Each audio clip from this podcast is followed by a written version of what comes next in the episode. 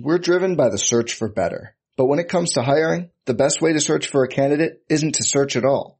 Don't search, match with Indeed. Indeed is your matching and hiring platform with over 350 million global monthly visitors, according to Indeed data, and a matching engine that helps you find quality candidates fast.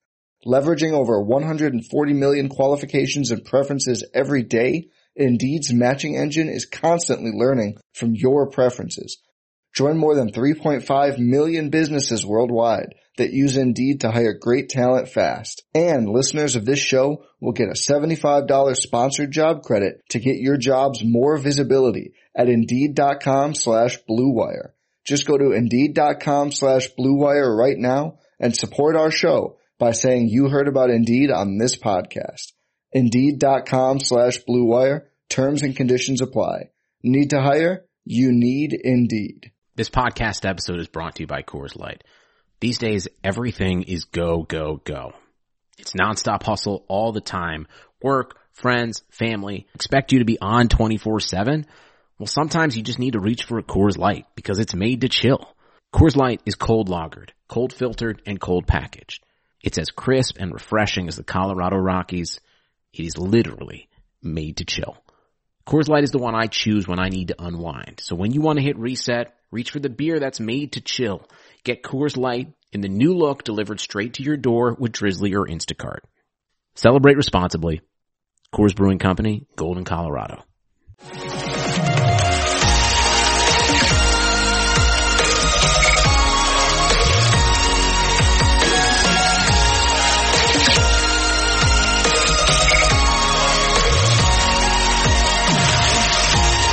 And away we go, episode 69 of the Al Galdi podcast. It is Monday, May 24th, 2021, the first day of the Capitals 2021 offseason. I said on Friday's podcast that the possibility existed that the next time you and I spoke on this podcast, the cap season would be over. Sure enough, that's exactly what happened. The Caps won game one of their first round series against the Boston Bruins in the 2021 Stanley Cup playoffs and then never won again. From up 1-0 to losing the series 4-1. Another disappointing postseason for the Caps. I've been a Capitals fan my entire sporting life. Nothing, and I mean nothing, is worse about being a Caps fan than the spring tradition of playoff disappointment. A tradition that with the exceptions of 1990, 1998, and 2018 has happened every time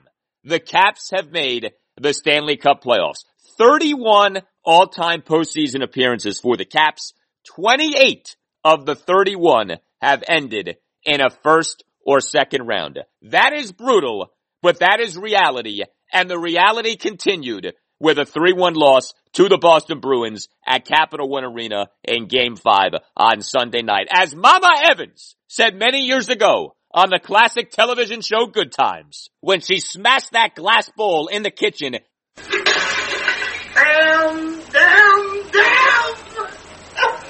Exactly, Mama Evans. Thank you so much. Hey, hello, and welcome. Happy Monday. Yeah, uh, it's not a happy Monday. Who are we kidding? Capital season over thanks to that loss to the Bruins at Capital One Arena on Sunday night. The Wizards, they lost their game on Sunday, lost game one at the Philadelphia 76ers on Sunday afternoon, what was a winnable game one in the first round of the NBA playoffs. The damn Washington Wizards.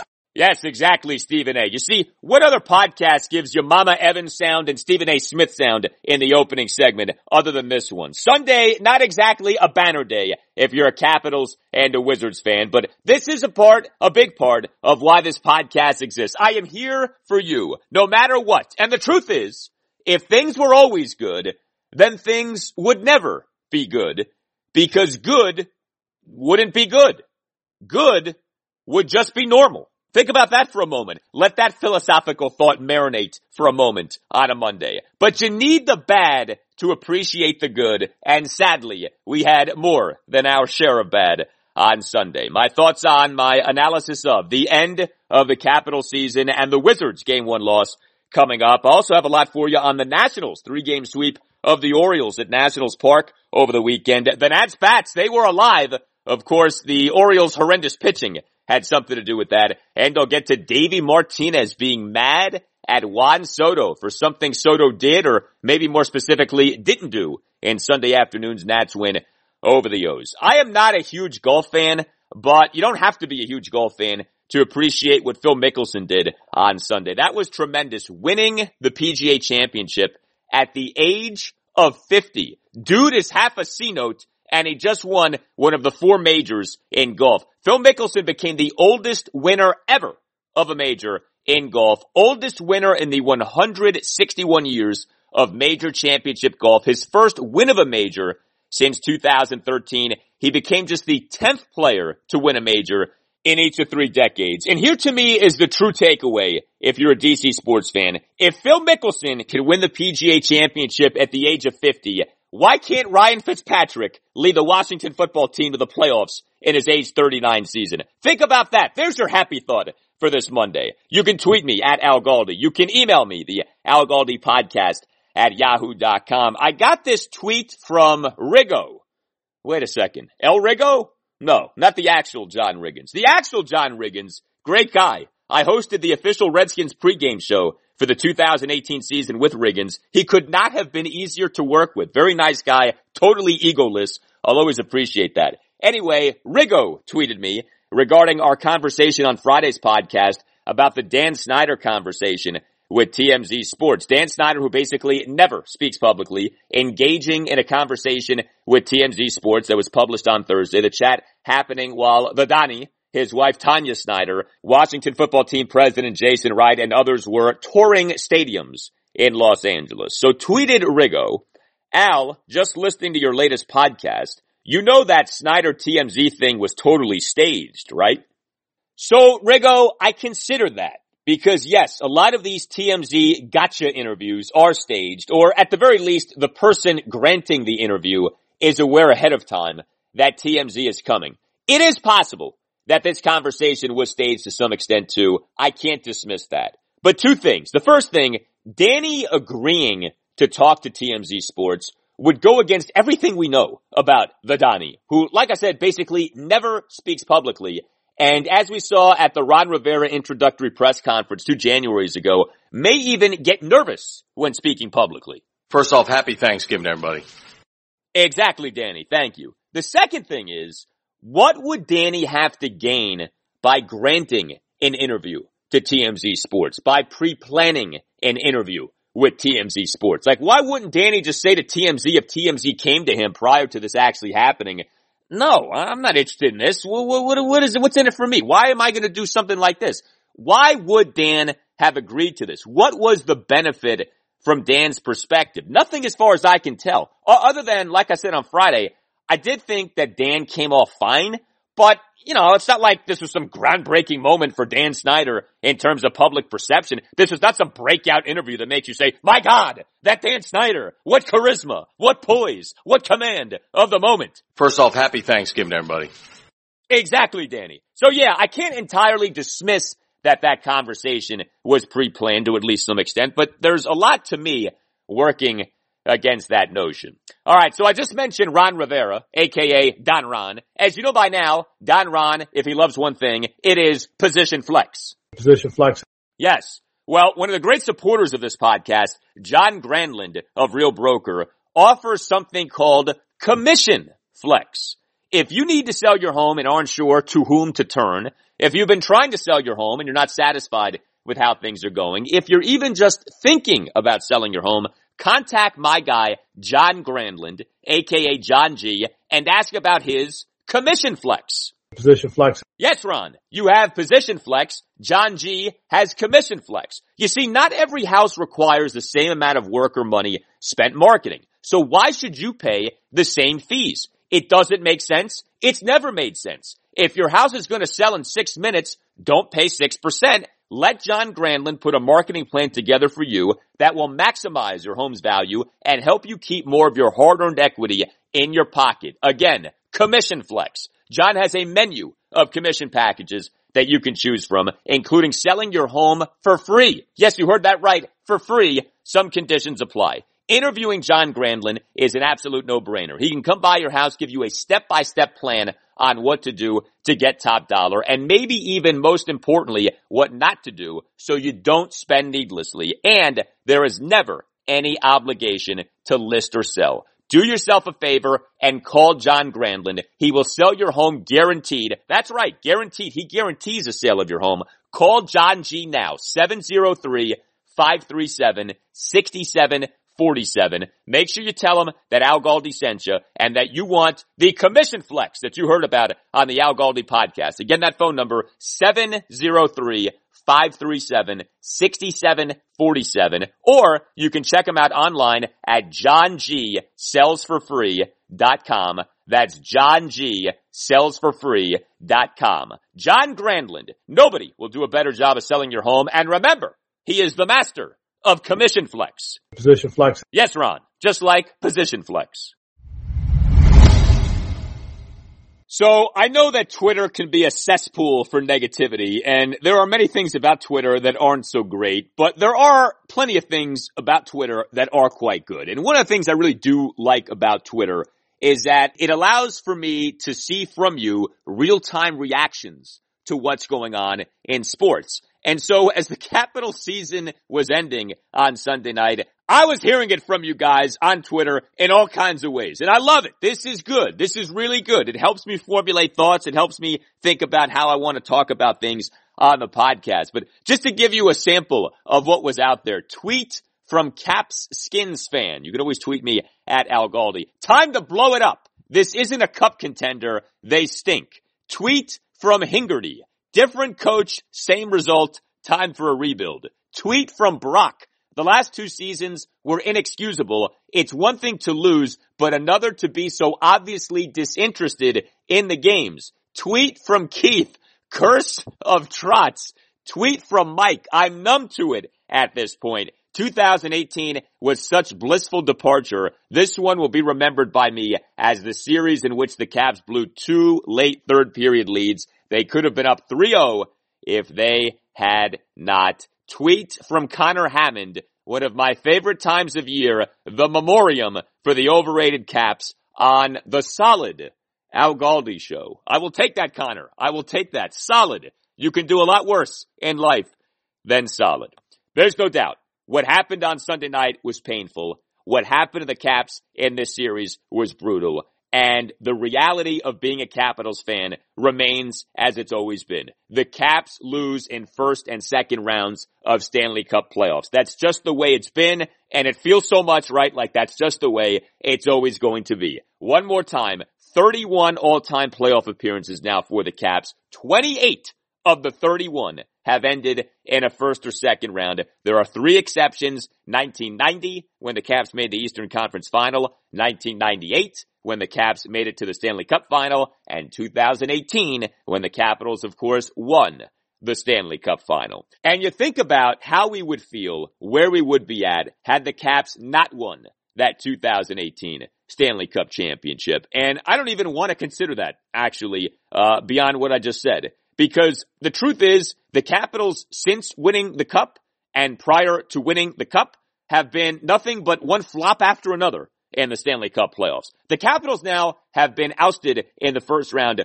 of each of the last three Stanley Cup playoffs. Since winning the Cup in 18, it's been three straight first round exits for the Capitals. 2019 Stanley Cup playoffs, Caps lost in the first round to the Carolina Hurricanes in seven games as the Caps blew a 2-0 series lead and lost game seven at home 4-3 in double overtime, a game in which the Caps blew second period leads of 2-0 and 3-1. The Caps in the 2020 Stanley Cup playoffs lost in the first round to, yes, former Caps head coach Barry Trotz and his New York Islanders in Toronto in five games, resulting in the firing of old successor as Caps head coach, Todd Reirden. Caps got outscored in the series 17-8, got demolished in five on five play over the first three games in the series. And now in the 2021 Stanley Cup playoffs, the Caps have lost in the first round in five games to the Boston Bruins. Caps are up 1-0, end up losing the series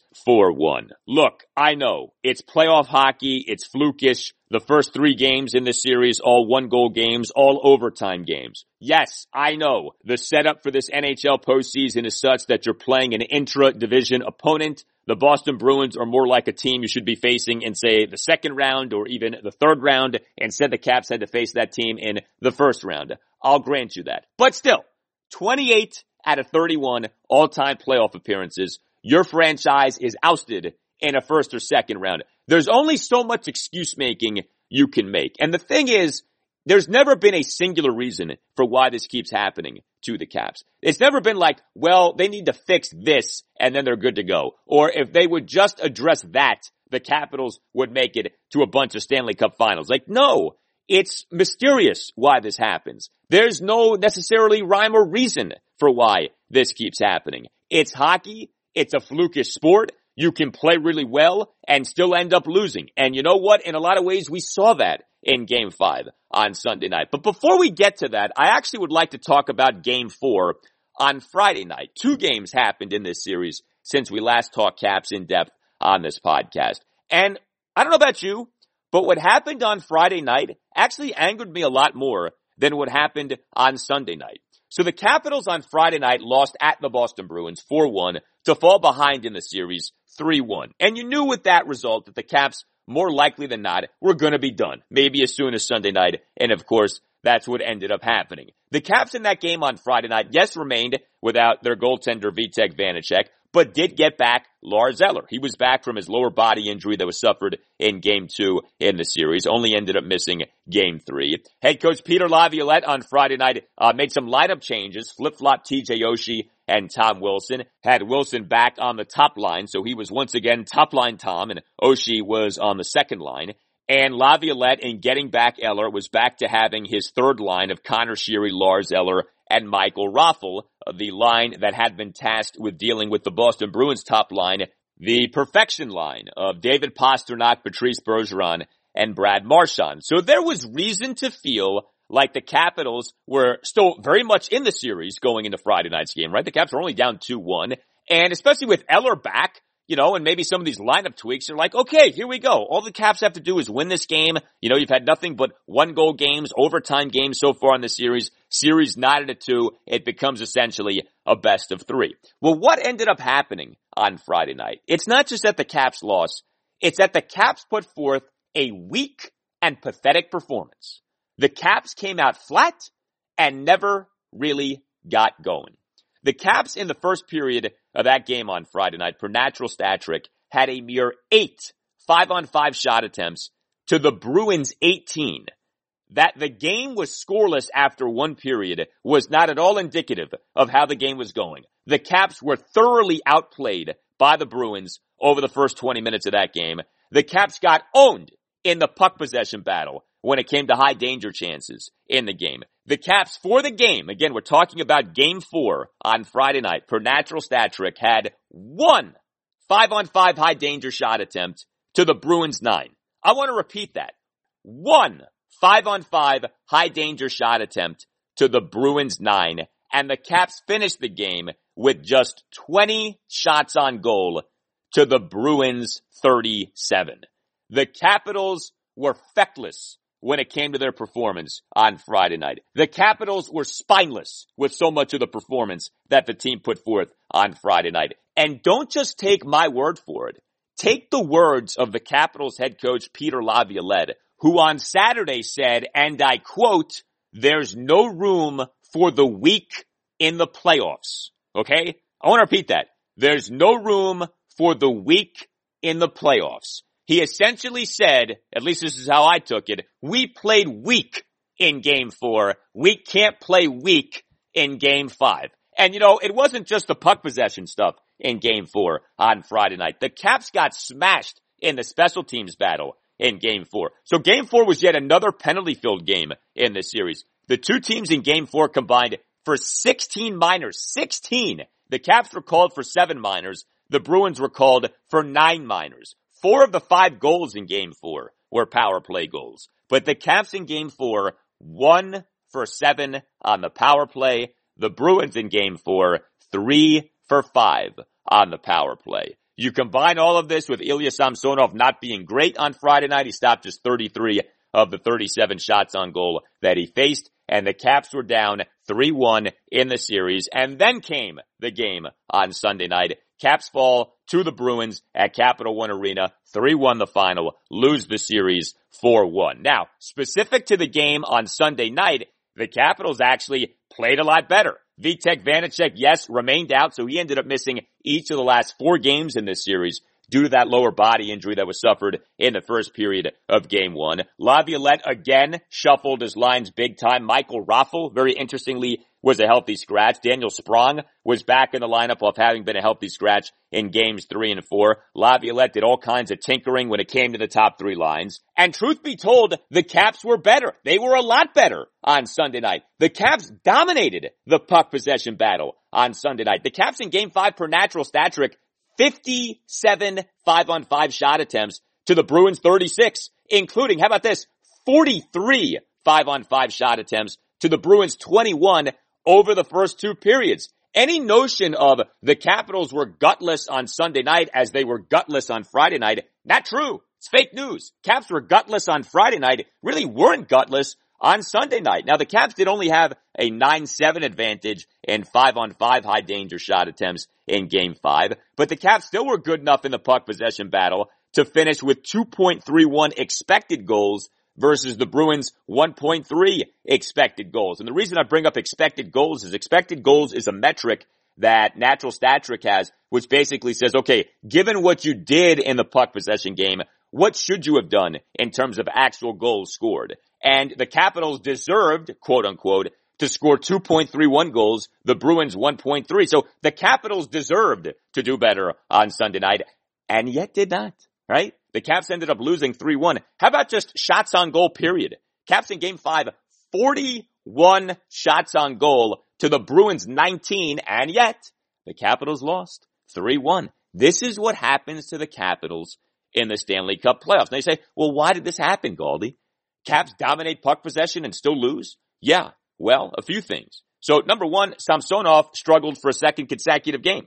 Uh, he stopped just 16 of the 19 shots on goal that he faced on Sunday night. The Caps again, 41 shots on goal. The Bruins 19, and yet the Capitals lost the game 3-1. Now, in fairness to Samsonov, on two of the goals, he very much got let down by those around him. The Caps' effort on the David Pastrnak even strength goal, 228 into the second period for a 1-0 Bruins lead, was pathetic.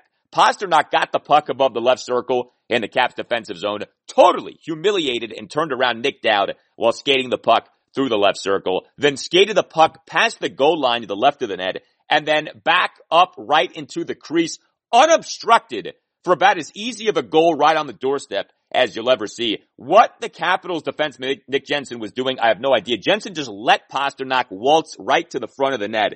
So that was really bad. And then the Bruins' third goal, the second of the two Patrice Bergeron goals, this one an even strength goal, 12-25 into the third period for a 3-1 Bruins lead, uh, came thanks to a turnover by TJ Oshie in the Caps defensive zone. Also uh, on that goal was David Pastrnak standing right in front of Samsonov. So it's not all Ilya Samsonov's fault, but still, ultimately, he stopped just 16 of the 19 shots on goal that he faced as the Bruins were being bombarded with again 41 shots on goal as the Bruins goaltender Tuukka Rask was stopping 40 of the 41 shots on goal that he faced. Samsonov stopped just 16 of the 19 shots on goal that he faced and the worst goal, and this is not a goal you can ascribe to anyone other than Samsonov, was that initial Patrice Bergeron goal. The even strength goal by Bergeron, 1405 into the second period for a 2-0 Bruins lead. Bergeron scoring on a wrister from the high slot with Samsonov not at all screened. In fact, there wasn't a player near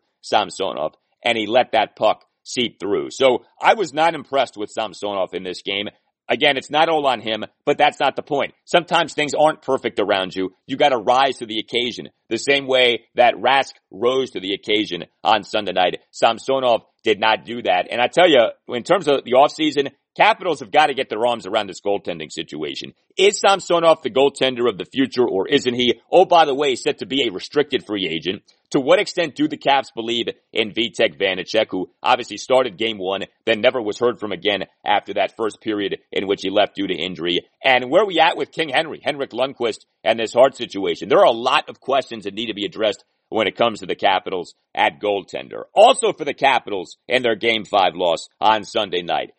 The conclusion to a terrible series on the power play. You know, the Caps for years have been known for being great on the power play. The power play was a mess this postseason. The Caps in game five, 0 for 4 on the power play. The Caps in the series, 3 for 21 on the power play. I talked about this going into the series, how both the Capitals and the Bruins were top 10 in the NHL in the regular season in both power play efficiency and penalty kill efficiency. And which team won the special teams battle was going to go a long way towards determining which team won the series. Well, the Capitals got smashed in the special teams battle in game four and then got wrecked some more in game five. Now the Caps did not give up a power play goal in game five. That is true. But the Caps again 0 for 4 on the power play. 3 for 21 on the power play in the series. In the regular season, the Caps were third in the NHL in power play efficiency. The Bruins were second in the NHL in penalty kill efficiency. It was strength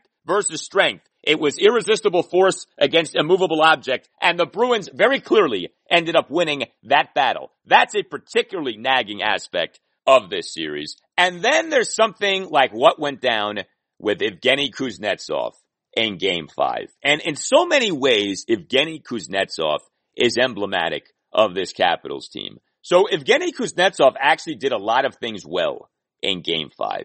He had a game high five shots on goal. He had a game high 10 shot attempts. He was second on the Caps in five on five shot attempt percentage per natural stat trick at 75. Kuznetsov on the ice in five on five situations on Sunday night. The result for the Caps, was 21 shot attempts for, 7 shot attempts against. But what old Kuzi's game 5 will be remembered for more than anything is what he did in the third period. Caps with a power play in the third period. Kuznetsov enters the Bruins crease on his own. He was not shoved into the paint. He ends up shoving the Bruins goaltender Tuukka Rask from behind, and that ends up negating a sharp angle power play goal by Lars Eller with 537 left in the third period. The goal would have cut the Caps deficit to 3-2. Maybe the goal isn't scored if not for what Kuzi did to Rask, but it was a boneheaded thing for Kuznetsov to do. Again, it's one thing if you get shoved into the crease and you knock the goaltender, knock into the goaltender, even shove the goaltender inadvertently. It's another thing if you willingly enter the crease, i.e. the paint, and shove the goaltender from behind and then get out of there, as essentially Kuznetsov did. That's what happened. Eller scores the goal on a near impossible shot, by the way. That was some shot by Eller. And the Capitals, thinking they're down by just one, with still plenty of time left. Instead, no, still down by two, as the power play goal from Eller was negated. Terrible moment for Evgeny Kuznetsov there.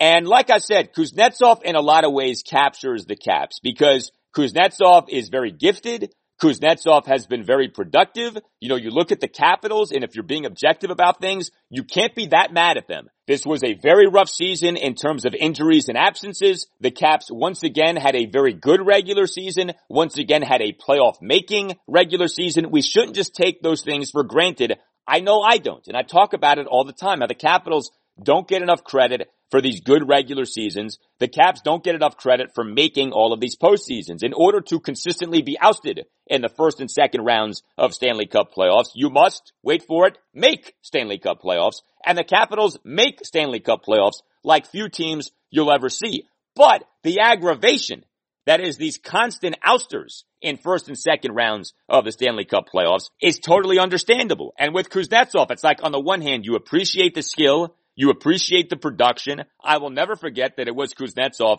not the Conn Trophy winner, Alex Ovechkin, who led the Caps in points in the 2018 Stanley Cup playoffs. I will never forget Kuznetsov scoring the game-winning overtime goal in the 2-1 win at the Pittsburgh Penguins in Eastern Conference Semis Game 6 to advance to the 2018 Eastern Conference Final. But I also won't forget when it comes to Kuznetsov, the cocaine controversy of 2019. I also will not forget when it comes to Kuznetsov, him disappearing for stretches in seasons, him having been benched, you know, Kuznetsov twice getting COVID-19 this past season. Not that getting COVID-19 makes you a terrible person, but you do wonder about, hey, was this guy breaking protocols and not really following the guidelines as he was supposed to be? And that's why he kept getting COVID. I mean, Kuznetsov is a COVID-19 situation away from getting the hat trick, the COVID-19 hat trick. Okay. He's aiming for the COVID hattie. It feels like Kuznetsov is with all the times the guys dealt with COVID-19 over these last few months. So yeah, man, if you're frustrated with Kuznetsov, I hear you.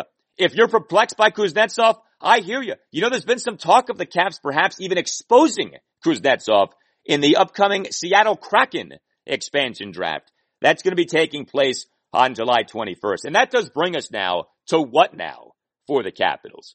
The Capitals to me need to get younger. The Capitals to me need to get faster. I think the Capitals have got to figure out the goaltending situation, but I would not advocate that the Capitals just blow all of this up. I wouldn't. I think the Capitals are still good enough to where the proper tweaks can have the Caps back to making a run in a Stanley Cup postseason. And I know 28 out of 31. It almost never happens with our team, but it did happen in 2018.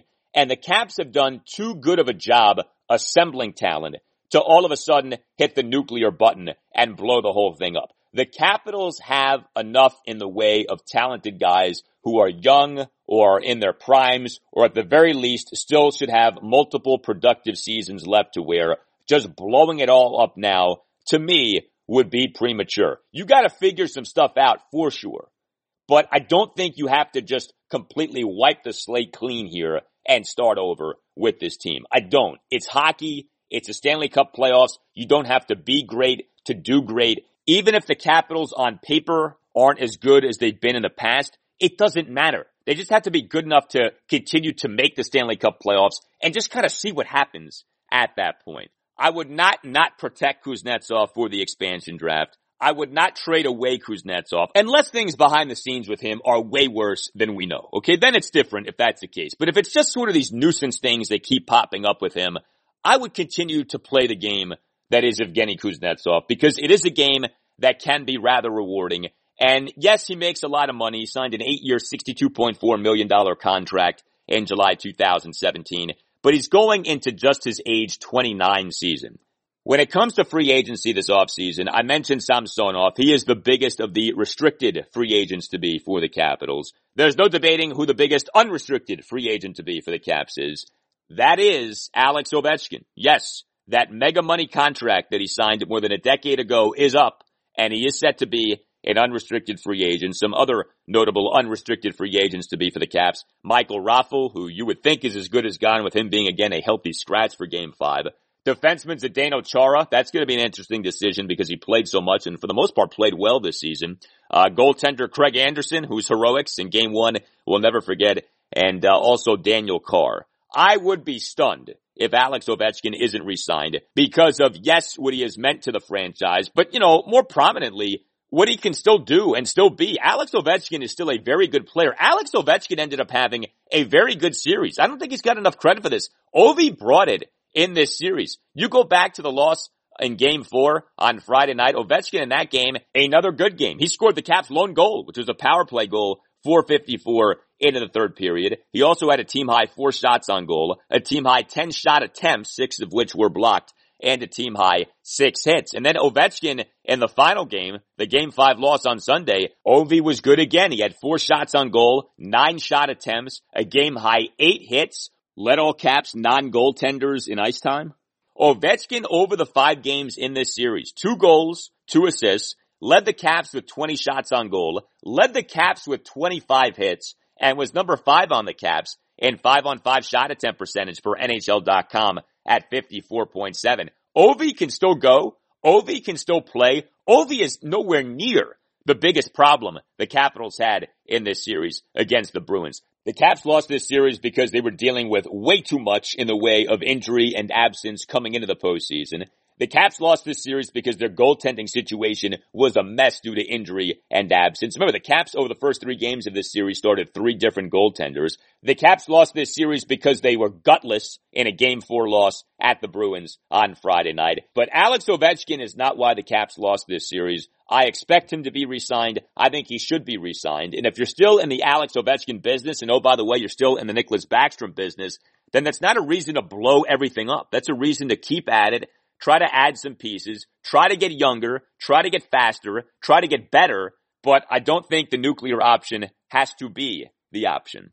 But there's no doubt, man, this stinks. Three consecutive first round exits and any notion that the Capitals winning the cup in the 2018 Stanley Cup playoffs was the start of something, the start of a run, the start of multiple Stanley Cup championships or at least multiple Stanley Cup final appearances or even multiple Eastern Conference final appearances. Uh, here's what you're looking at now. Three straight first round exits with the last two each happening in just five games. As Mama Evans on the classic television show Good Times said when she smashed that glass bowl in the kitchen in a moment of solitary realization that things weren't so good.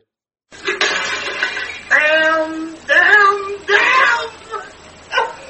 Exactly, Mama Evans. Well, if only the Capitals had had at their disposal Dr. George Verghese. Maybe he could have helped. Maybe he could have advised the Capitals on how to beat the Bruins. Dr. George Verghese is the medical director for the Mid-Atlantic Skin Surgery Institute of Maryland. He's a board certified dermatologist and Mohs surgeon. He knows his stuff. The Mid-Atlantic Skin Surgery Institute of Maryland knows its stuff, focuses on medical dermatology and skin cancer diagnosis and comprehensive care, including something very special and cutting edge, superficial radiation therapy or SRT. SRT is an alternative to surgical procedures for basal cell and squamous cell skin cancers. Not enjoyable things, obviously. But SRT is revolutionary. SRT is a non-surgical skin cancer treatment that's safe and effective. Having skin cancer doesn't mean having to have surgery and the downtime and side effects that go with surgery. You have options. Understand that a non-surgical option in SRT is available. Dr. George Verghese in the Mid-Atlantic Skin Surgery Institute of Maryland offer SRT, unlike many other dermatology practices in the area, and SRT is covered by most insurances. To find out more for you or someone you know or love, call 301-396-3401. Make sure you tell them that Al Galdi sent you. That's 301-396-3401 or visit midatlanticskin.com. That's mid atlanticskin.com. Dr. George Verghese in the Mid-Atlantic Skin Surgery Institute of Maryland, nationally recognized for treating skin cancer across the Mid-Atlantic region.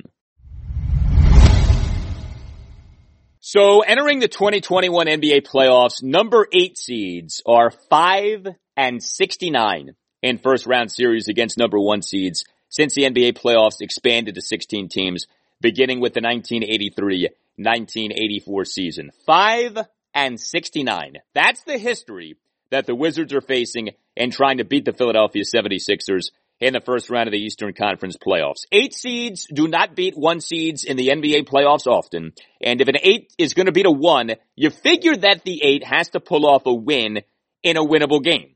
Sunday afternoon's game one for the Wizards at Philadelphia was a winnable game. And that's what makes the result especially painful. To borrow from what Denny Green said years ago, the 76ers are who the Wizards thought the 76ers were, and the Wizards let the 76ers off the hook. They are who we thought they were, and we let them off the hook. Exactly, Denny. 125-118 was the final on Sunday afternoon. Look, I don't expect the Wizards to win this series, but that doesn't mean that I'm not rooting like crazy for the Wizards to win this series. And so I was disappointed with how game one played out. Make no mistake, game one was a winnable game for the Wizards, but they fell apart for a good chunk of a second half that included their top two players being way too sloppy. So first, the falling apart part. Uh, the Wizards were up by five in the third quarter at 77-72, but they then allowed the Sixers to go on a 36-20 run that put the Wizards down 108-97 in the fourth quarter. And that was more or less the game, although it certainly did not have to be the game. The Wizards committed nine turnovers in the second half. All nine were committed by either Bradley Beal or Russell Westbrook. Yeah, the Wizards' two best players, the two guys most responsible for the Wizards rallying to make the NBA postseason and then the NBA playoffs.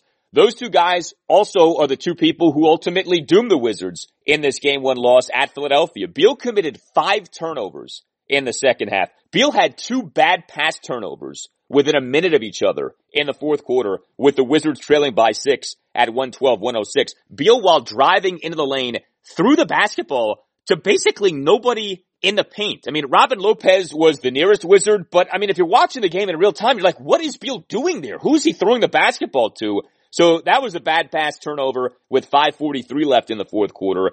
And then Beal, while at the left block, made a terrible pass into the paint for a bad pass turnover with 503 left in the fourth quarter. I mean, the, the pass was high. Again, you were, you had to try to figure out like who exactly was that to.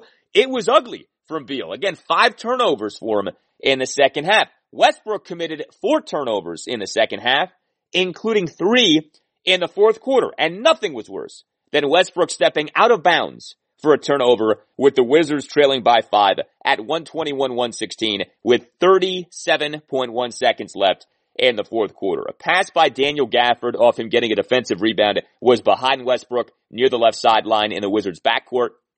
Westbrook thought he had control of the basketball, but then seemingly stepped on the out of bounds line with his right foot. And I say seemingly because it was very difficult to tell whether his right foot actually came down on the line. You can watch the replay. There are some angles where it looks pretty clear that Westbrook did step on the line. There are other angles that suggest that maybe he didn't step on the line, but whatever. It was close enough to where the play being ruled a turnover, being reviewed, and then being maintained as a turnover. It's not the kind of thing you can go nuts over, okay? I mean, it would have been nice to see that break go the Wizards way, but it didn't. Wizards should have never been in that spot to begin with. It does start with the errant pass by Gafford, but Westbrook had enough time and should have had enough wherewithal there to collect the basketball without stepping out of bounds, but he did not. So that was a bad play, really bad play. And then Westbrook also had two fourth quarter lost ball turnovers within a minute of each other. He lost the ball while spitting in the paint amidst a double team and the Wizards trailing by six with 429 left in the fourth quarter. The ensuing 76ers possession resulted in a Danny Green left wing three that put the Wizards down by nine at 115-106 with 423 left in the fourth quarter. So that was a big swing. I mean, that's a potential five, maybe even six point swing right there. Wiz down by six, Westbrook turnover, Danny Green three, Wiz down by nine. And then Westbrook just lost the basketball while dribbling into the paint with just under four minutes left in the fourth quarter. So really brutal stuff from Beal and Westbrook from a turnover perspective in the second half on Sunday. Mean, and again, these are the Wizards' two best players. These are the two guys most responsible for the Wizards being in this spot to begin with, but they did not deliver in the fourth quarter, especially when it came to taking care of the basketball. Now, Bradley Beal overall to me had a mixed game one. It certainly was not all bad for Beal. He finished with 33 points, 10 rebounds, and 6 assists. So like that should be noted. Uh, he went 12 of 17 on 2, 6 of 6 on free throws. Beal was tremendous in the third quarter, during which he scored 17 of the Wizards' 31 points. Beal in that third quarter went 7 of 8 from the field. And I tell you what about Beal, he seemed to be moving better off having been dealing with that left hamstring strain. So all of that was good, and especially if in fact he's truly on the mend here from this left hamstring strain, and he suggested as much after the game, uh, that certainly is a good sign for what may be coming in this series, right? That like Bradley Beal may be at or at least close enough to 100% to where he can maybe help the Wizards steal a game or two or more in this series. But Beal, I mentioned the five second half turnovers. He finished the game with six turnovers and he finished the game one of six on threes. This was another bad game for Bradley Beal on threes for the season. He in the regular season, keep in mind, for all the good that Bradley Beal did, you know, leading score in the Eastern Conference, etc., had the worst three-point shooting season of his career. Beal did in the regular season. And then Westbrook to me just did not have a very good game one overall. You know, there are a few things here and there to like, but 0 2 on threes, just 7 of 15 on twos, committed six turnovers, including the aforementioned three in the fourth quarter. And Westbrook had just five rebounds. Now, that would be a good total for most point guards, but as we all know with Westbrook, that's not a good total. That's actually well less than half of his per game average for this past regular season. Westbrook this past regular season averaged 11.5 rebounds per game, which is just a jaw dropping number for a point guard. Uh, only had the five rebounds on Sunday. Now, did finish with 16 points, did have 14 assists, including eight assists in the second half, but also for Westbrook in the second half was him scoring just six points on two of seven shooting. If the Wizards are going to win games in this series, let alone win this series, it has to be because Beal and Westbrook are on fire as they were on fire for so much of the latter portion of the regular season, right? Wizards finishing the regular season 17 and 6 over the team's final 23 games. You did not have that on Sunday. Neither Beal nor Westbrook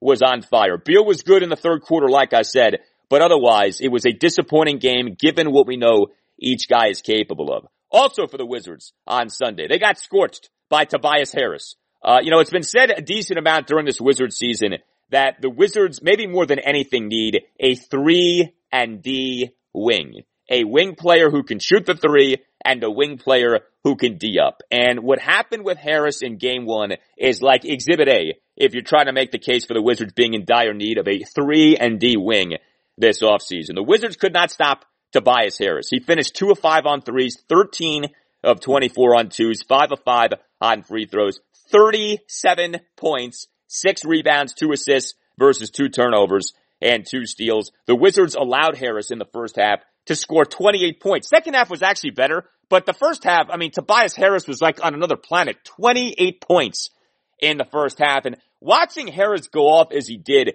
to me, it was a reminder that the Wizards do miss Deni Avdija.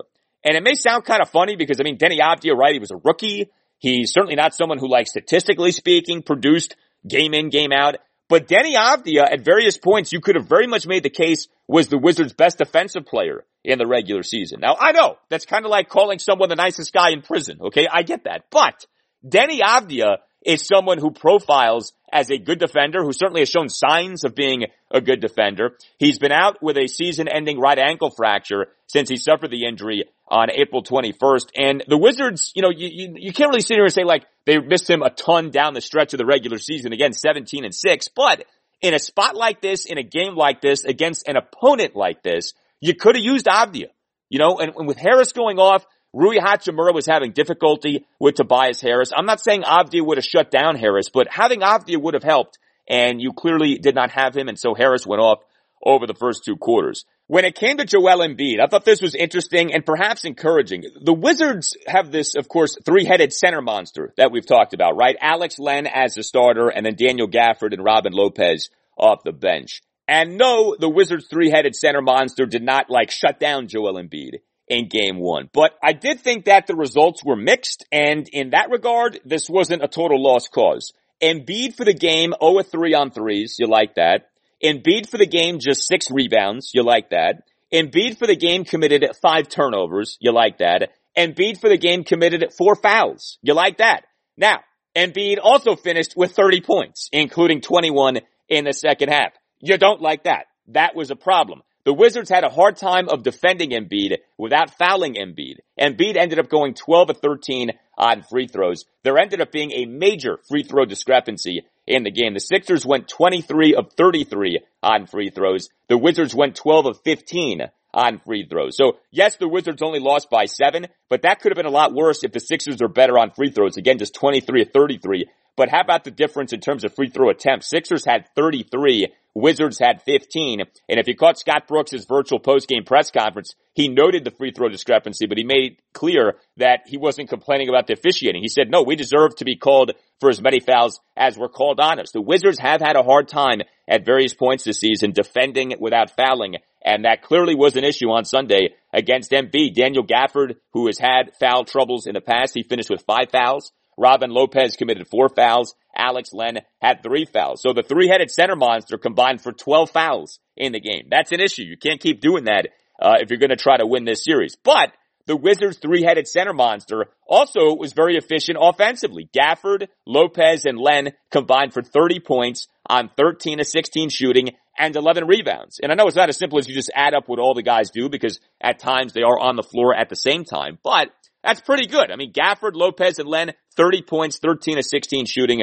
11 boards. Gafford had himself another impressive game off the bench this season. 12 points, 6 of 6 shooting, 6 rebounds, 2 assists versus no turnovers. And he had the best plus minus rating on the Wizards, plus 14 in just 20 minutes, 1 second off the bench. Lopez had 6 points, 3 of 4 shooting, and 11.48 off the bench. Len, 12 points, 4 6 shooting, 3 rebounds, in 16-11 as a starter. He did though just go 4-7 on free throws, including airballing a free throw attempt, which is hard to do, although not totally unheard of. Uh, that was a bad moment for Len and the Philly fans let him have it, uh, when that went down. But, you know, if you're watching the series and, you know, you're saying to yourself, okay, can the Wizards make this a series?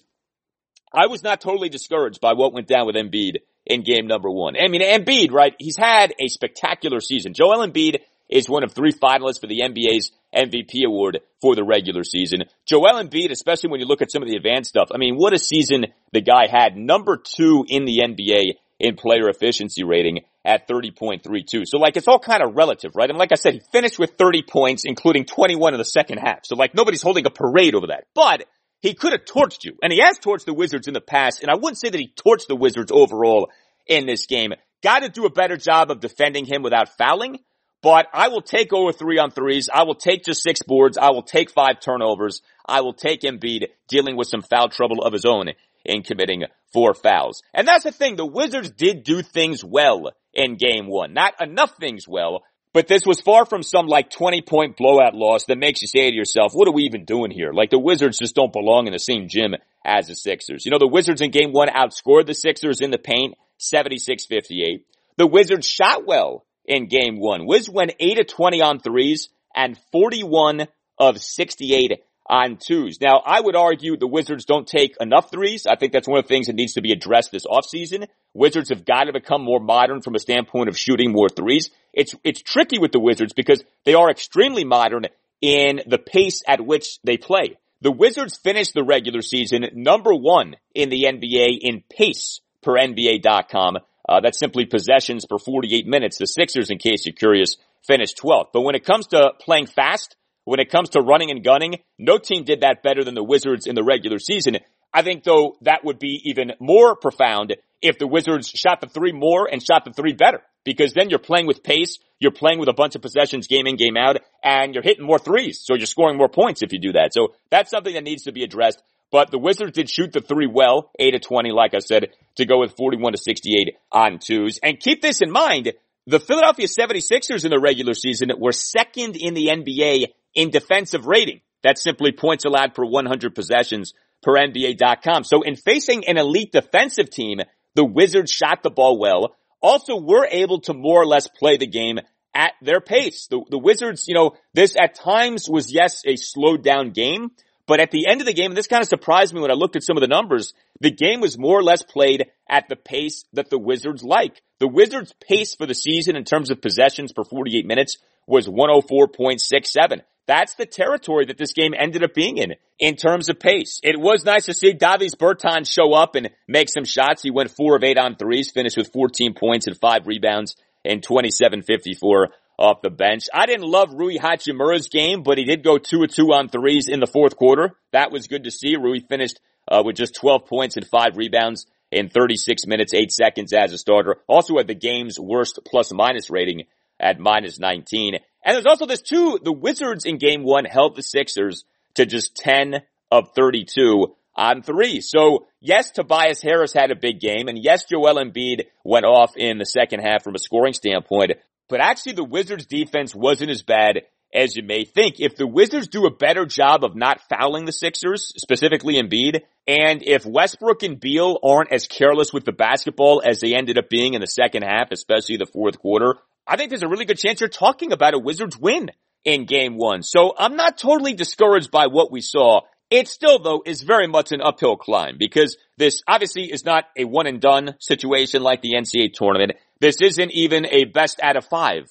as used to be the case in the first round of the NBA playoffs. This is best of seven, which makes it awfully difficult to have upsets. And that's why the NBA playoffs have been so predictable, painfully predictable over the years. The Wizards are up against it here. I mean, the Sixers are a really good team. You know, there's no guarantee the Sixers play like this again. Sixers could come out and thrash the Wizards in game two Wednesday night in Philly. But I did like a good bit of what we saw from the Wizards. And keep in mind, we saw what we saw despite not. We're driven by the search for better. But when it comes to hiring, the best way to search for a candidate isn't to search at all. Don't search, match with Indeed. Indeed is your matching and hiring platform with over 350 million global monthly visitors, according to Indeed data, and a matching engine that helps you find quality candidates fast.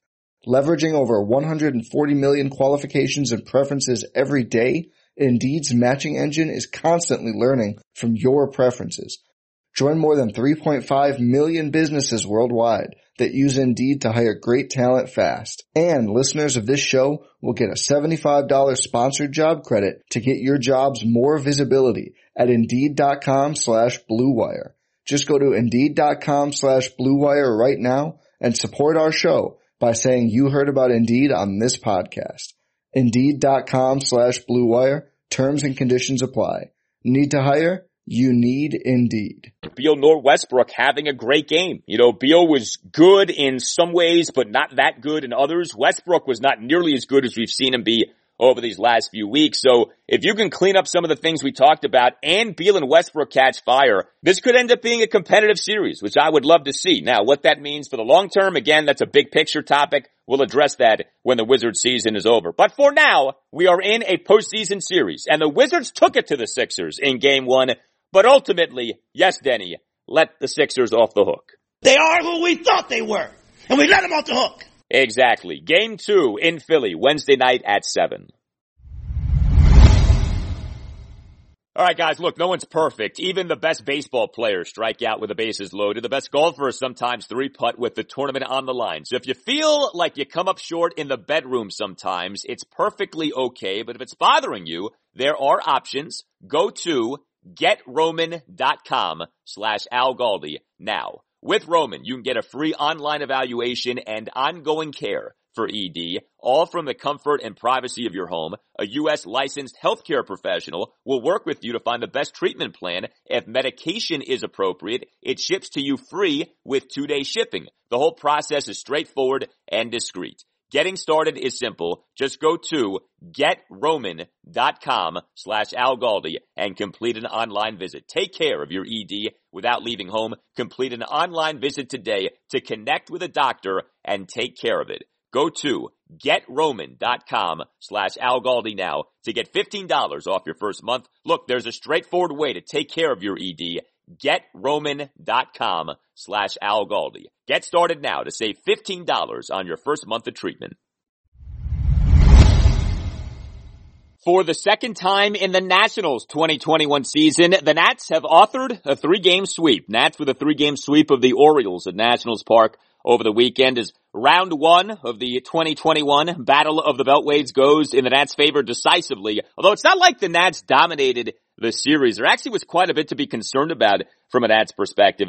We'll get to that. But the Nats do get the three game sweep. They're now 20 and 23, still in last place in the National League East, but just two and a half games behind the first place New York Mets, who are 21 and 19. The extent to which the National League East has been a big flop so far really can't be overstated. This was supposed to be the best and deepest division in the majors, and maybe it turns out that way. But for now, the National League East has been a major disappointment. Four of the five teams under 500, three of the five teams with negative run differentials. And so while yes, the Nationals overall have been disappointing, three games under 500, just two and a half games out of first, more than a quarter of the way into the season. You look at the three games over the weekend against the Orioles, 4-2 win on Friday night, 12-9 win on Saturday, 6-5 win on Sunday afternoon. The biggest bright spot by far for the Nats was the offense. The Bats. They did as they should have done against a tanking team like the O's. The Nats slaughtered the Orioles' terrible pitching. The Nats in the series scoring 22 runs, going 38 for 106 with 10 walks. That's more like it when it comes to batting. Now, how much of this was the Orioles' very bad pitching versus the Nats bats actually awakening? Very hard to say, but give credit where credit's due. What should a good team do against a bad team? Feast on the bad team. And the Nationals, when it came to the Orioles' bad pitching, feasted over the weekend. And the biggest development when it came to the Nats bats to me was the continued rise of two guys, two newcomers who had been killing the Nats. Kyle Schwarber and Josh Bell. We'll start with Schwarber. Kyle Schwarber was the Nats starting left fielder in all three games in the series. He, for the series, went 5 for 12 with a home run, two doubles, two singles, and two walks. Kyle Schwarber now has increased his OPS for the season by 126 points over his last 17 games. His OPS for the season, that's on base percentage plus slugging percentage, has gone from 672 to 798. He's basically an 800 OPS guy on the year now. if you didn't know anything, you'd say, hey, Kyle Schwarber's having a nice season, 800 OPS. That's where Kyle Schwarber now is at on the year. The 4-2 win on Friday night, Schwarber two for five with two doubles and an RBI, although he did strike out twice and leave five men on base. That was bad to see. But still, a couple of hits. Schwarber in the 12-9 win on Saturday, two for four with two singles and a walk. And then Schwarber in the 6-5 win on Sunday afternoon, one for three with a two-run homer and a walk. Schwarber blasting a one-out first pitch two-run bomb to right center field in the Nationals four-run first inning. Now, he also had a seven-pitch walk with one out in the Nats one-run fifth. Got caught trying to steal second base in what looked like a failed hit and run by the Nats. That was bad. But overall, Kyle Schwarber offensively is becoming the player that he's known to be. And then there's Josh Bell. And I think there's still a ways to go with Josh Bell, but we are seeing concrete signs that Bell finally, mercifully, is coming out of the funk that he was stuck in to begin his season. So Josh Bell was an at starting first baseman in games one and three in the series, came off the bench in game two. Bell for the series, five for 10 with a double and four singles. So Josh Bell now has increased his OPS for the season by 158 points over his last 10 games. His OPS for the year has gone from 487 to 645 over his last 10 games. Now a 645 OPS is still not very good, but it's miles better than the dreck that was a 487 OPS for Josh Bell on his season. Go back to the 4-2 win on Friday night. Bell in that game as a number three batter, three for five with a double, two singles, and an RBI. Did strike out twice, but he had a two out first pitch double in a Nationals two run fifth, had a two out single in a Nationals one run six after the run was scored, and he had a two out first pitch RBI single in the bottom of the eighth. And also in that game on Friday night, Josh Bell, a tremendous defensive play for the second out in the top of the sixth. Bell on a Trey Mancini one out double got the ball, which had been overthrown by Juan Soto. And then Bell on the run made a great running one hop throw against his body to Yan Gomes, who made a nice diving tag to get Austin Hays out at home. That really was some play by Josh Bell, and it wasn't a play he was supposed to make because the ball wasn't supposed to come to him. It ended up coming to him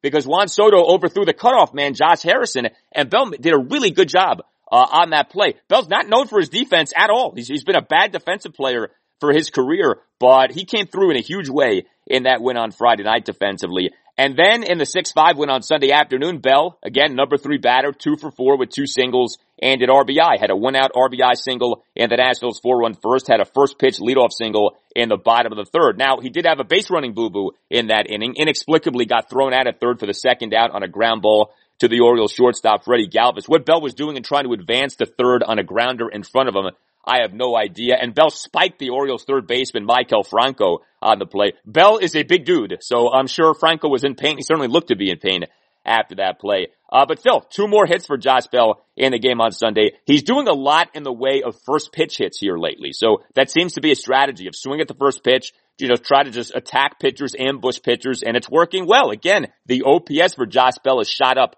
over his last 10 games. Also for the Nats offense in the three game sweep of the Orioles, Josh Harrison was the Nats starting second baseman in games one and three, was the starting center fielder in game two. Josh Harrison is Ron Rivera's favorite player on the Nationals, has to be, because Josh Harrison offers, wait for it, position flex. Position flex. Yes, Ron, exactly. Josh Harrison offers position flex. He was the Nats number six batter in all three games in the series, went five for ten with a grand slam, a double, three singles, and a walk. So for Josh Harrison now on the season, he has a 307 batting average, has a 380 on base percentage, has a 457 slugging percentage. Remember how the Nats got Josh Harrison? He was released by the Philadelphia Phillies last summer. Did a nice job for the Nats over the course of the rest of the season. Nats re-signed him early this past offseason. And Harrison, because of the Carter Kieboom flop, has been thrust into being the Nationals' everyday second baseman, although at times we see him now in center field, I guess.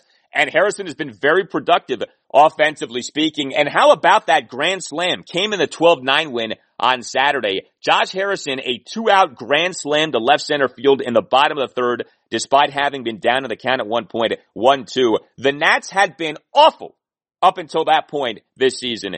with the bases loaded. The Nats, as of that plate appearance, were six for 41 with no homers with the bases loaded in the 2021 season. Harrison changes that with one swing, the glorious grand slam in that wild game on Saturday. And then Harrison on Sunday, two for four with a double and a single in the 6-5 win. Did strike out twice, but he had a two out double in the Nats four run first, a one out first pitch single in the Nats one run fifth. And Harrison made a very nice defensive play, leaping catch with his left arm outstretched above his head to rob Trey Mancini of a leadoff hit for the first out in the top of the fifth. Trea Turner had himself a nice series. Starting shortstop, number one batter in all three games, went 4-14 with a double and three singles. And the game in which he did not have a hit, the 4-2 win on Friday night, 0 for 5 with a strikeout, Trea made a great defensive play to end that game. Uh, he, in shallow left field, made a terrific backhanded and sliding stab of a Maikel Franco grounder, and then from the outfield grass delivered a one-hop throw to Josh Bell at first base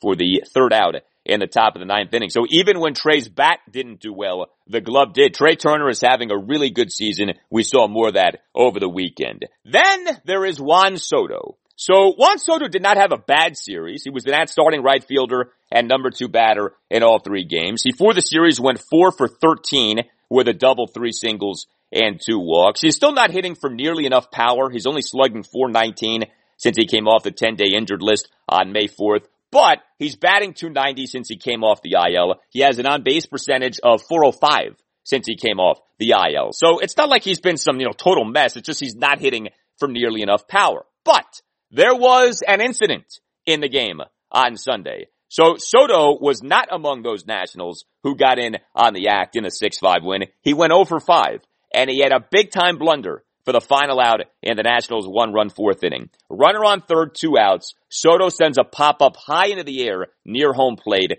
that the Orioles catcher, the ex-Nat Pedro Severino, ended up not catching. Now, it looked like Soto thought the ball was a foul pop up and it certainly looked like that. And it probably was that initially, but it ended up dropping in fair territory. Severino misplayed the pop up. The ball landed on the ground. But because Soto wasn't initially running, he got thrown out at first base for the final out and one of the weirdest groundouts that you'll ever see.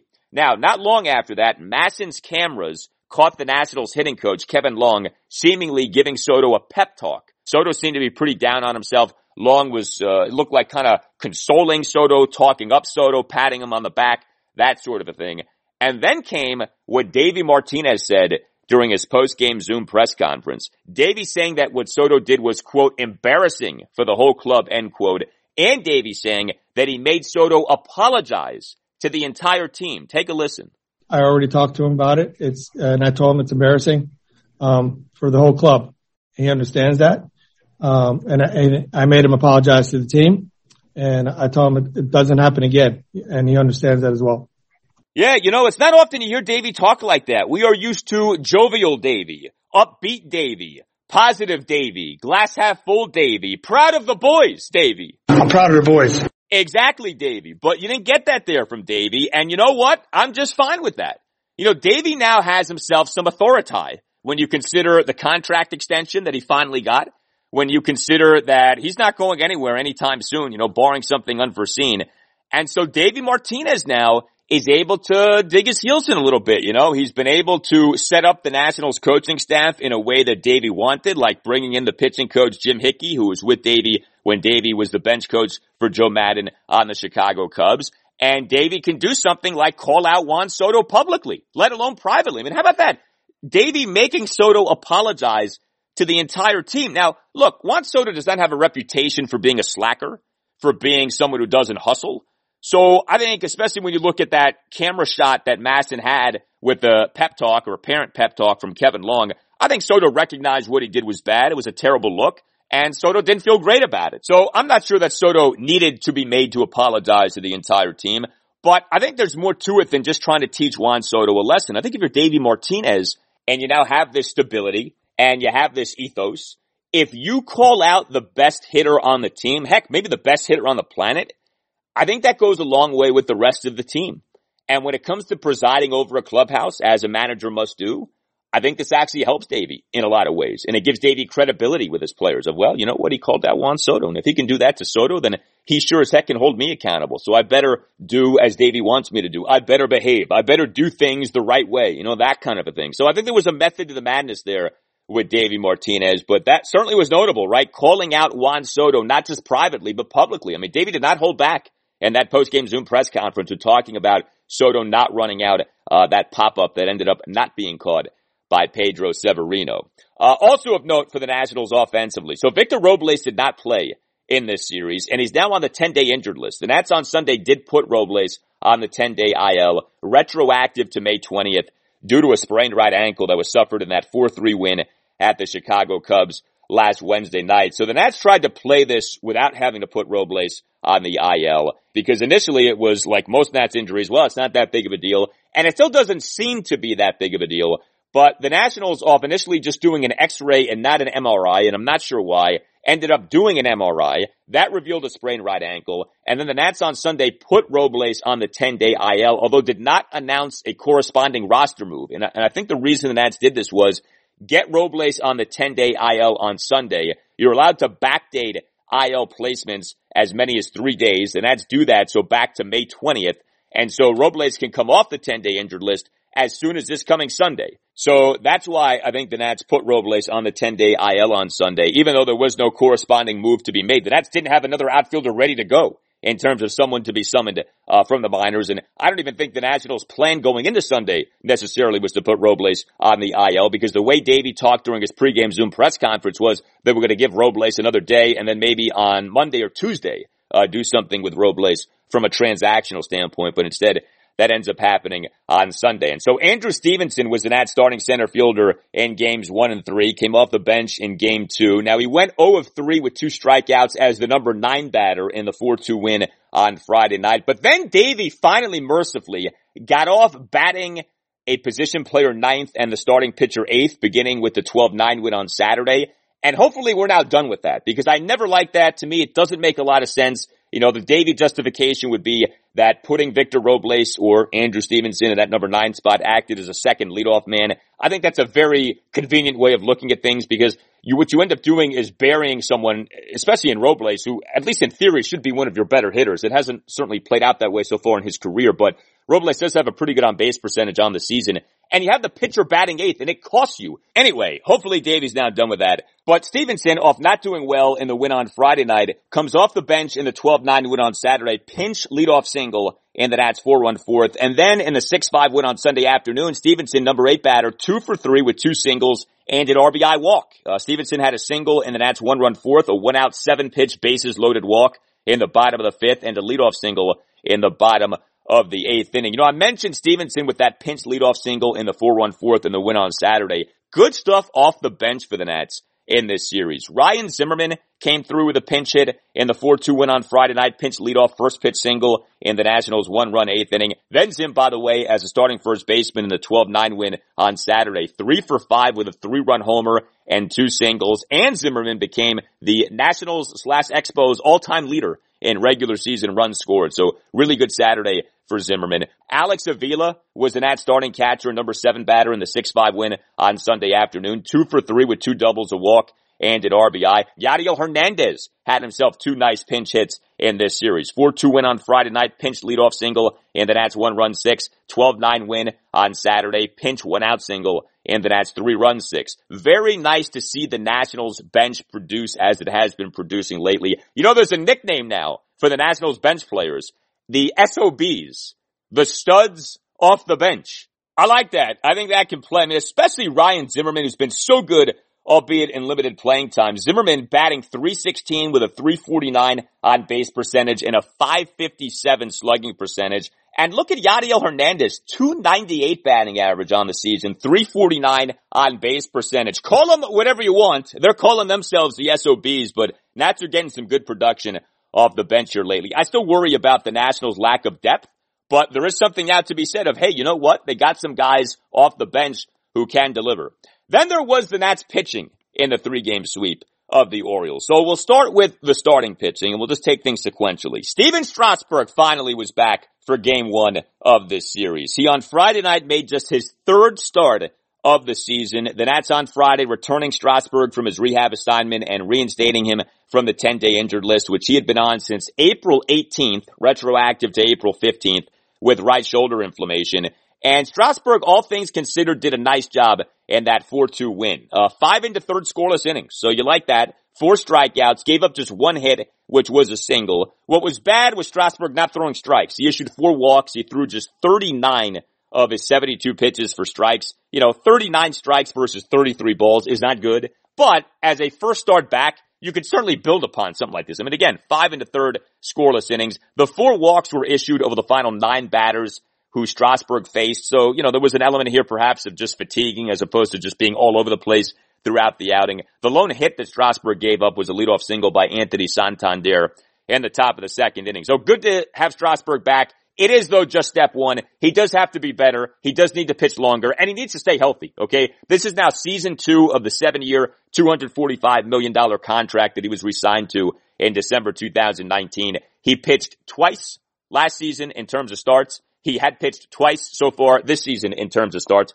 He's got to start eating up some innings here and earning that contract. And, uh, hopefully he does that. But given his injury history, uh, you are forgiven if you're not exactly feeling supremely confident in Strasburg doing that. Then came back to back bad starts for the Nationals to conclude this series. Jon Lester in the 12-9 win on Saturday, struggling for a second consecutive start. Six runs in four innings on five hits, which were a grand slam, two doubles and two singles and three walks versus four strikeouts on 79 pitches. Lester allowed five runs in a disastrous top of the first. So Lester now has allowed 11 runs in nine and a third innings over his last two starts off having allowed just four runs in 16 innings over his first three starts of the season. You know, Lester in his last outing prior to the one on Saturday, the 7-3 loss at his former team, the Chicago Cubs, last Monday night, got shelled. Five runs in five and a third innings, gave up three home runs in that game. And now here you are, a second straight bad start for a guy in Lester who remember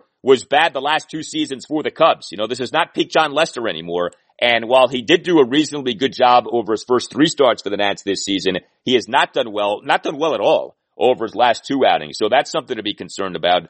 And Patrick Corbin, I gotta tell you, I'm very down on Patrick Corbin right now. He did not look good in the 6-5 win on Sunday afternoon. Four runs in five and two thirds innings on 11 hits, which were two doubles and nine singles, two walks versus three strikeouts. He threw 95 pitches, 62 of which were strikes. But just think about this for a moment, okay? You have the Orioles who are a tanking team. They are a bad team.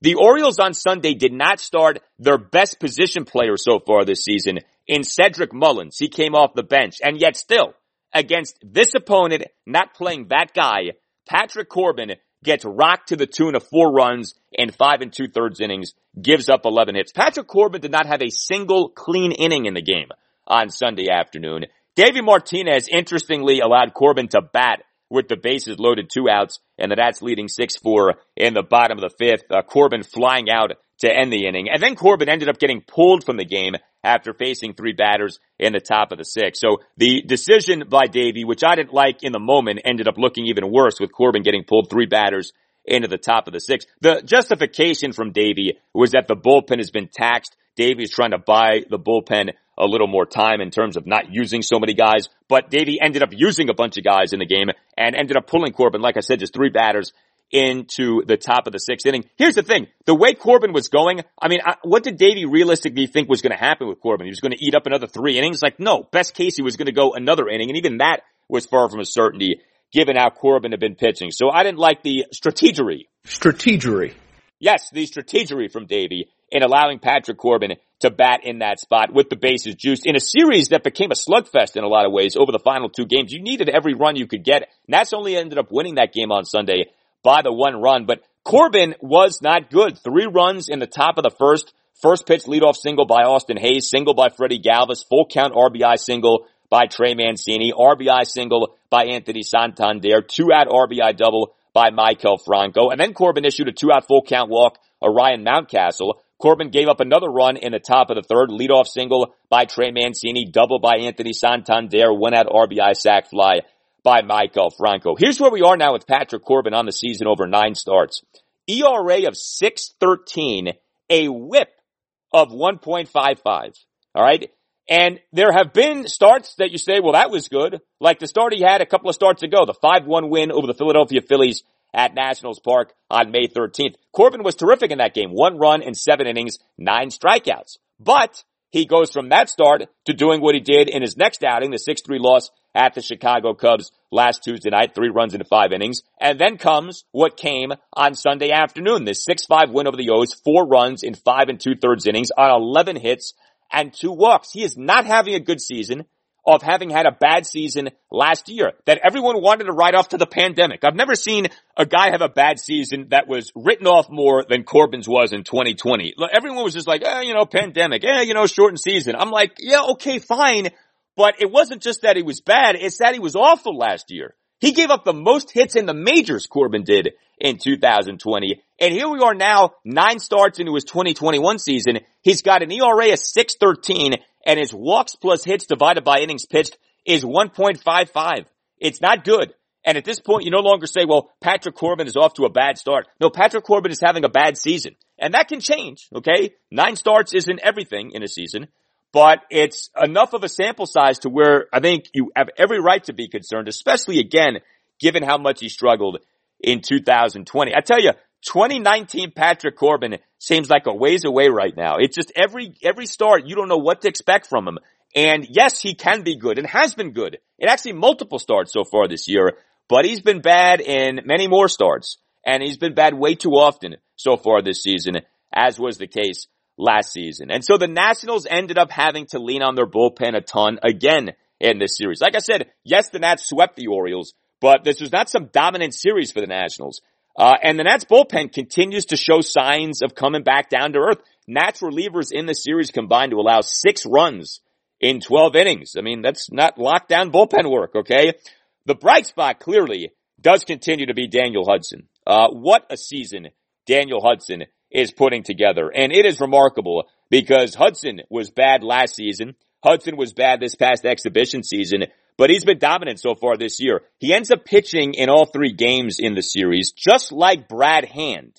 And this goes back to again, yes, the Nats swept the series, but it was not a dominant series. You know, you should not have to use your two best relievers in all three games of a series against a tanking team like the Orioles, and yet the Nats did. That tells you something about the way things went in this series. But Hudson, to his credit, was really good. 4-2 win on Friday night. Hudson, a perfect top of the eighth that included a five pitch strikeout of pinch hitter DJ Stewart.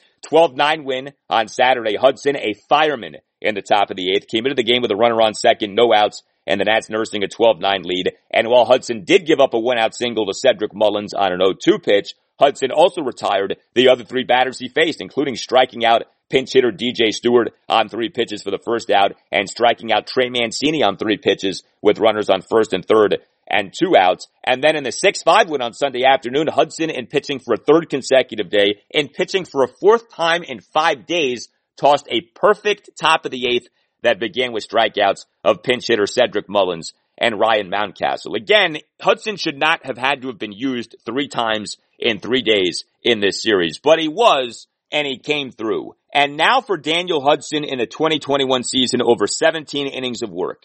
He has an ERA of 106. He has a whip of 0.65. He has 22 strikeouts versus five walks. He has been outstanding. Cannot say enough about the job that Daniel Hudson has done so far this year. Now, Brad Hand. Where are we with Brad Hand? Good question. I'm not really sure. He struggled again in the 4-2 win on Friday night. Struggled for a fifth time in six appearances. Allowed two runs in the top of the ninth on a one out double by Trey Mancini on a 1-2 pitch and a two out two run homer by Freddie Galvis. The outing left hand as having allowed nine runs, seven earned, and five in the third innings over his previous six games. The good news with Brad Hand though is in pitching again in all three games in the series, he actually ended up doing quite well in games two and three. 12-9 win on Saturday, Hand a perfect top of the ninth. 6-5 win on Sunday afternoon, Hand a scoreless top of the ninth, although he did give up a leadoff single. So, you know, with Hand, it's like when he's looked bad lately, he's looked quite bad. But when he's looked good lately, he's actually looked pretty good. So it's, it's a Jekyll and Hyde scenario right now with Brad Hand, but he did end up getting the job done over his final two appearances in the three game series. The other thing of note with the Nats bullpen in this series is that Will Harris now is on the 10 day injured list and I don't expect to see Will Harris anytime soon. So 12-9 win on Saturday. Harris in the top of the eighth gave up two runs, recorded no outs. He allowed a leadoff single to Maikel Franco, double to Ryan Mountcastle, and a full count two run double to Pat Valaika. That outing left Harris as having allowed six runs in six innings over eight games on the season. And sure enough, the Nats on Sunday put Harris back on the 10 day injured list with right hand inflammation. Corresponding roster move was recalling Kyle McGowin from AAA Rochester, actually just two days after optioning McGowin to Rochester as a corresponding roster move to returning Stephen Strasburg from his rehab assignment and reinstating him from the 10 day IL. But keep in mind with Harris, he did not make his 2021 regular season debut until May 4th. He missed the Nats first 24 games of the season due to right hand inflammation, and now he's back on the 10 day IL due to right hand inflammation. And right hand inflammation is just a phrase for we're not really sure what's going on with this guy's right hand. Will Harris back on March 13th felt numbness in his fingers while throwing in a B game in spring training. We on March 19th were told that Harris had been diagnosed with a blood clot in his right arm. However, Davey Martinez on March 26 revealed that a procedure on Harris had revealed that he had not had a blood clot in his right arm, nor the more serious thoracic outlet syndrome, and in fact could be back pitching for the Nats soon. Well, soon wasn't nearly soon enough. Harris did come back to pitch uh, 24 games into the regular season, like we said, but he's not been very good. Now he's back on the 10 day IL. He's going to be looked at again, and especially given that he's an older pitcher, and there is, you know, an element of mystery to this thing of no one's really quite sure what exactly is going on here. I would not count on seeing Will Harris anytime soon. And that's a shame because prior to signing with the Nats two off seasons ago, Will Harris had been a consistent quality reliever for the Houston Astros for years. And the Nats haven't really gotten a sense of that with Harris over his first two seasons with the team. No game for the Nats on Monday. They this week will continue their nine game homestand with a three game series against the Cincinnati Reds Tuesday night through Thursday night. This is a nine game series in which the Nats can get fat and happy here. Three games against the Orioles, three games against the Reds, three games against the Milwaukee Brewers. All three of those teams are non-winning teams on the season. The Orioles are a tanking mess. Uh, the Reds are sub 500, 20 and 25. The Brewers are 500 at 23 and 23. But all three teams are in the double digit territory when it comes to negative run differential. There's no reason the Nats, if they are the team that they are supposed to be, don't go minimum six and three over these nine games, if not better now, given that the Nats just authored this three game sweep of the Orioles. No, the Nats were not dominant in the series, but the Nats bats busted out and bottom line, you got three wins. And that's all that matters at the end of the day. And while yes, the Nats do remain last in the National League East, because the NL East has been so underwhelming, the Nats are just two and a half games behind the first place Mets. All right, some quick thoughts on Nationals Orioles from an Orioles perspective. So the O's now are reeling, and the O's have very much morphed into the team that the O's were supposed to be this season. Remember the O's got off to kind of a nice fun start, 15 and 16. Well, since then the Orioles are 2 and 13. O's now have lost six consecutive games, and yes, 13 of 15 games, 17 and 29 now is the Orioles record on the season. So the Orioles pitching again was really bad in this series. The starting pitching was actually decent in game one, but was atrocious in games two and three. Jorge Lopez in the Orioles 4-2 loss at the Nats on Friday night actually had one of his better starts so far this season. Two runs in five innings on eight strikeouts versus seven hits, which were three doubles and four singles and three walks, one of which was intentional through 88 pitches, 59 strikes versus 29 balls. That to me is a successful start for Jorge Lopez. He had really struggled uh, up until that start on the season. Came into the game Lopez did with an ERA of 635, a whip of 141 over eight starts on the year. But then came the bad starting pitching. Bruce Zimmermann in the 12-9 Orioles loss at the Nats on Saturday. Not good. Five runs in three innings on seven hits, a homer and six singles. Also issued a walk, recorded just two strikeouts on 82 pitches. 48 strikes versus 34 balls. Homie had to throw 82 pitches over three innings. Very disappointing to see this from an Orioles perspective. You know, Zimmermann was coming off having been really good in his previous outing. 10-6 win over the New York Yankees at Oriole Park at Camden Yards now two Sunday afternoons ago. In that game, Zimmermann relieved the Orioles opener, Adam Plutko, who got shelled four runs in the top of the first on two homers, two singles, and a walk. Zimmermann comes into the game. He allows one run in five and two thirds innings on six strikeouts, but he still has struggled for the most part this year, struggled again on Saturday. And then Matt Harvey in the 6-5 loss at the Nats on Sunday afternoon, bad for a third consecutive start. Six runs, five earned in four and two thirds innings on nine hits, which were a homer, three doubles, and five singles. Also issued a walk. Did have six strikeouts, but he threw 92 pitches over four and two thirds innings. And like I said, this is now three really bad starts in a row for Matt Harvey. He has gone from a nice feel good story to now just a total wreck. Harvey in the 13-6 Orioles lost to the Tampa Bay Rays at Camden Yards last Tuesday night. Second shortest start of his major league career, six runs in one and two thirds innings. Harvey in his return to Citi Field in the Orioles 7-1 loss at the New York Mets on May 12th, seven runs in four into third innings. Here we are now, Matt Harvey over 10 starts this season. ERA is 631, whip of 158. And I'll say what I said after Harvey's last start. I don't know how much longer, if you're the Orioles, you're going to keep dancing this dance. Matt Harvey is not here to be a building block for the future. Matt Harvey is a veteran pitcher who's trying to reestablish himself. The Orioles, I believe, signed Matt Harvey to flip Matt Harvey, which I was totally fine with. But at some point, if you're the Orioles, you're tanking, you're rebuilding, you want to see what you have in a bunch of young players. The juice ain't worth the squeezing on trying to fix and flip Matt Harvey. And this is now three consecutive bad starts. I'm not sure how much longer it's worth having Matt Harvey make starts for you. If you're gonna have a guy continually struggle, have it be a younger pitcher who maybe, just maybe, is gonna blossom into something for you. Matt Harvey is not gonna do that. All you're trying to do again with Matt Harvey is fix him and flip them. And if there ain't no fixing them, then there ain't no flipping them. And if there ain't no flipping them, then he's got no place on a team like the Orioles in 2021. Some bright spots for the Orioles. So Anthony Santander was back in this three game sweep at the Nats and he looked good. The O's on Friday activated Santander from the 10 day injured list, which he'd been on since April 21st due to a sprained left ankle. Santander was the Orioles starting right fielder and number four batter in all three games in the series. He went six for 13 with a homer, two doubles, three singles, and a spectacular walk. The walk was an 11 pitch walk in the Orioles five run first in the 12-9 loss on Saturday.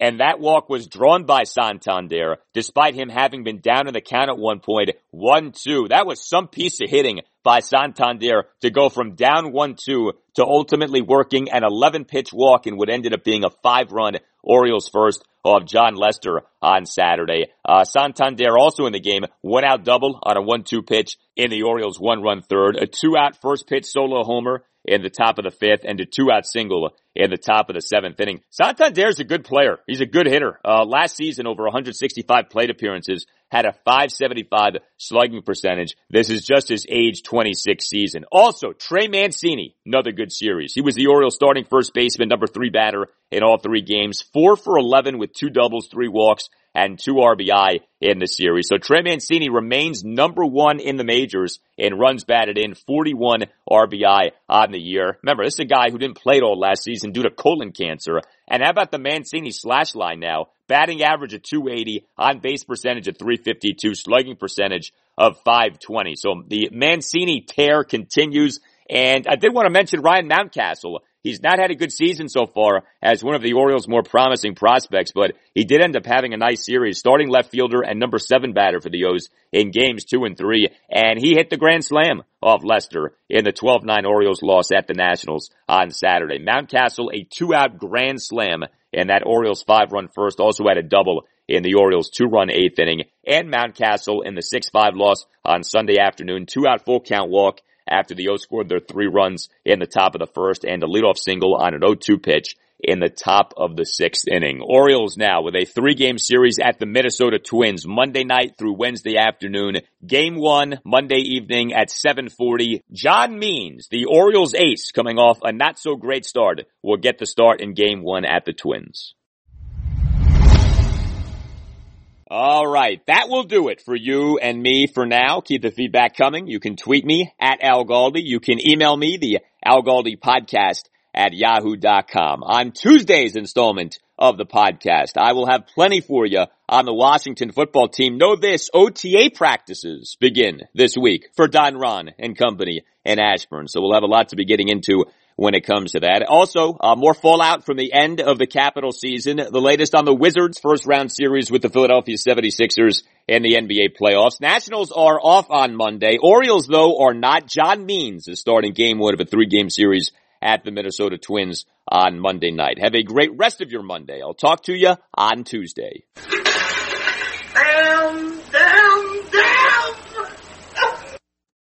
Without the ones like you, who work tirelessly to keep things running, everything would suddenly stop.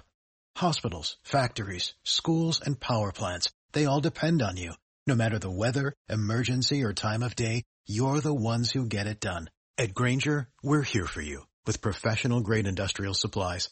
Count on real-time product availability and fast delivery. Call clickgrainger.com or just stop by. Grainger for the ones who get it done.